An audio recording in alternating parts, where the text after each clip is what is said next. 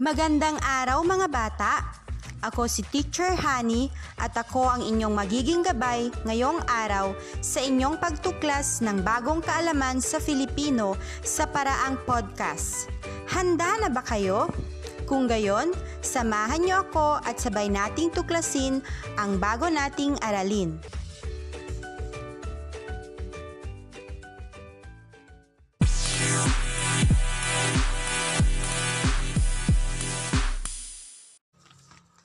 Bago natin simulan ang ating aralin, nais ko munang iparinig sa inyo ang tula ni Tina habang siya ay naliligo sa ulan.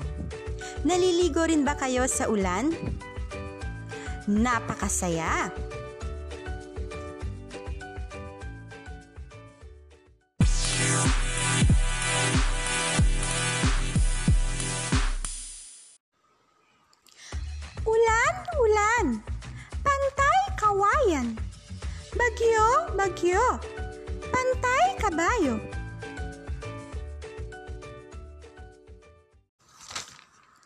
Nagustuhan nyo ba ang tula ni Tina?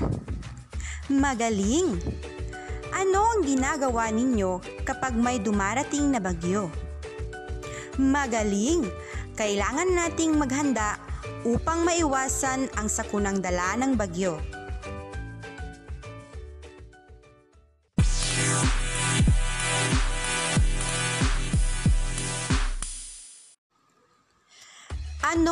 Mga salita na nabigkas sa tula ni Tina? Tama. Ulan, kawayan, bagyo, kabayo. Ano ang napansin nyo sa salitang ulan at kawayan? Napakagaling! Ang salitang ulan at kawayan ay parehong nagtatapos sa letrang N.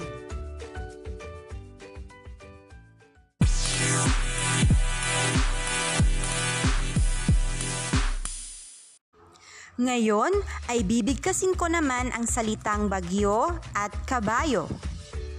Bagyo at kabayo.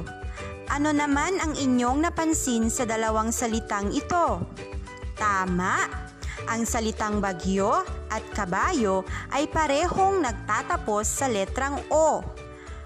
At ano pa ang inyong napansin sa dalawang pares ng mga salita? Tama ka ulit! Pareho ang tunog ng mga ito sa hulihan ng mga salita. Magkapareho at magkasintunog ang tunog ng huling salita ng ulan at kawayan. Gayon din ang bagyo at kabayo. Alam nyo ba kung ano ang tawag sa mga salitang ito? Tumpak ang inyong sagot.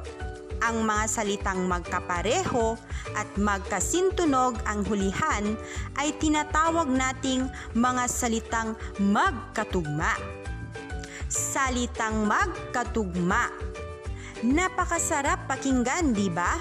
Lalong-lalo na kapag bumibigkas tayo ng mga tula na puno ng tugma sa dulo.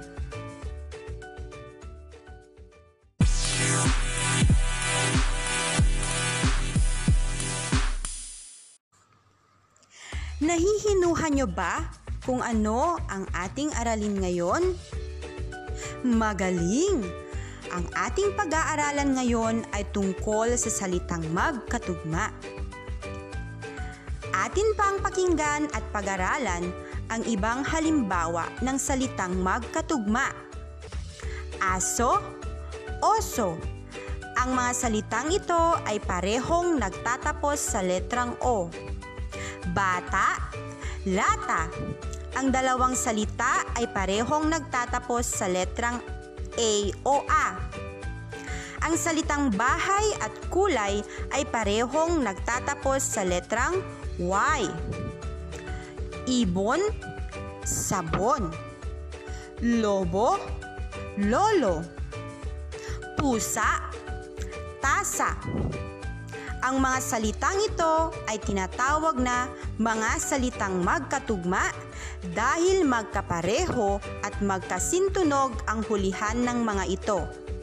Napakadali lang, hindi ba?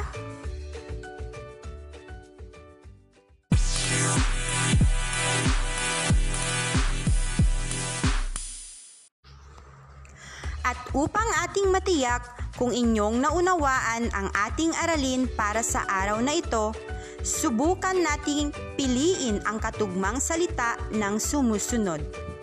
Ano kaya ang katugmang salita ng salitang baka? Puno, ba o tasa? Tama! Ang katugmang salita ng salitang baka ay tasa. Baka, tasa. Ano naman ang katugma ng salitang lapis? Ipis ba o lola? Mahusay! Ang katugmang salita ng lapis ay ipis.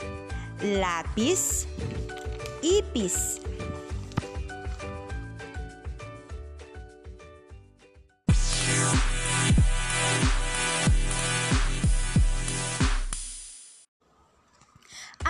Naman ang katugma ng salitang kuya? Ate ba o luya? Tama ulit! Ang katugmang salita ng salitang kuya ay luya. Kuya, luya. Napakasarap pakinggan, hindi ba?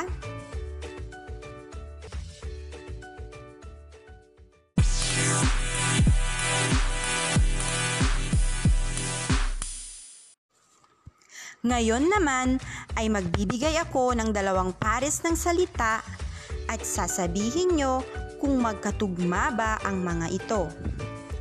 Una, ako, siko. Magkatugma ba ang mga ito? Tama! Magkatugma ang salitang ako at siko dahil pareho ang huling tunog ng mga ito.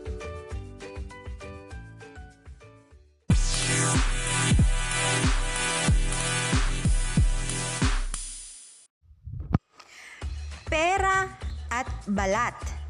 Magkatugma ba ang mga ito? Magaling! Ang salitang pera at balat ay hindi magkatugma dahil hindi pareho ang tunog ng huling salita.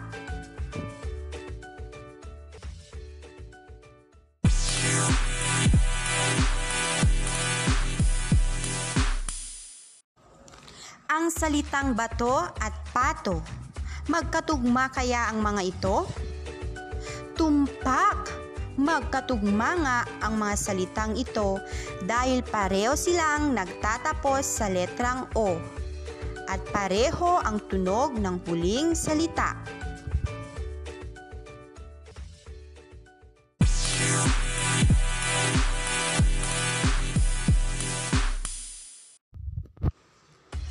Ang huhusay nyo mga bata, nagagalak ako sa inyong kahusayan.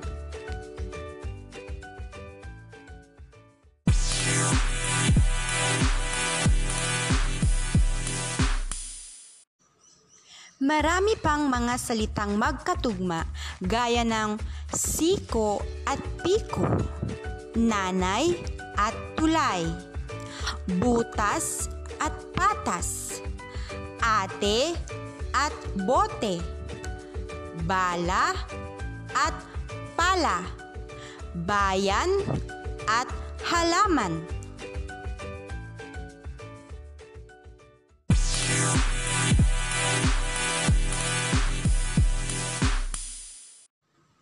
Ang tawag natin sa mga salitang ito ay salitang magkatugma. Lagi niyong tatandaan na ang salitang magkatugma ay salitang magkapareho o magkasintunog ang hulihan.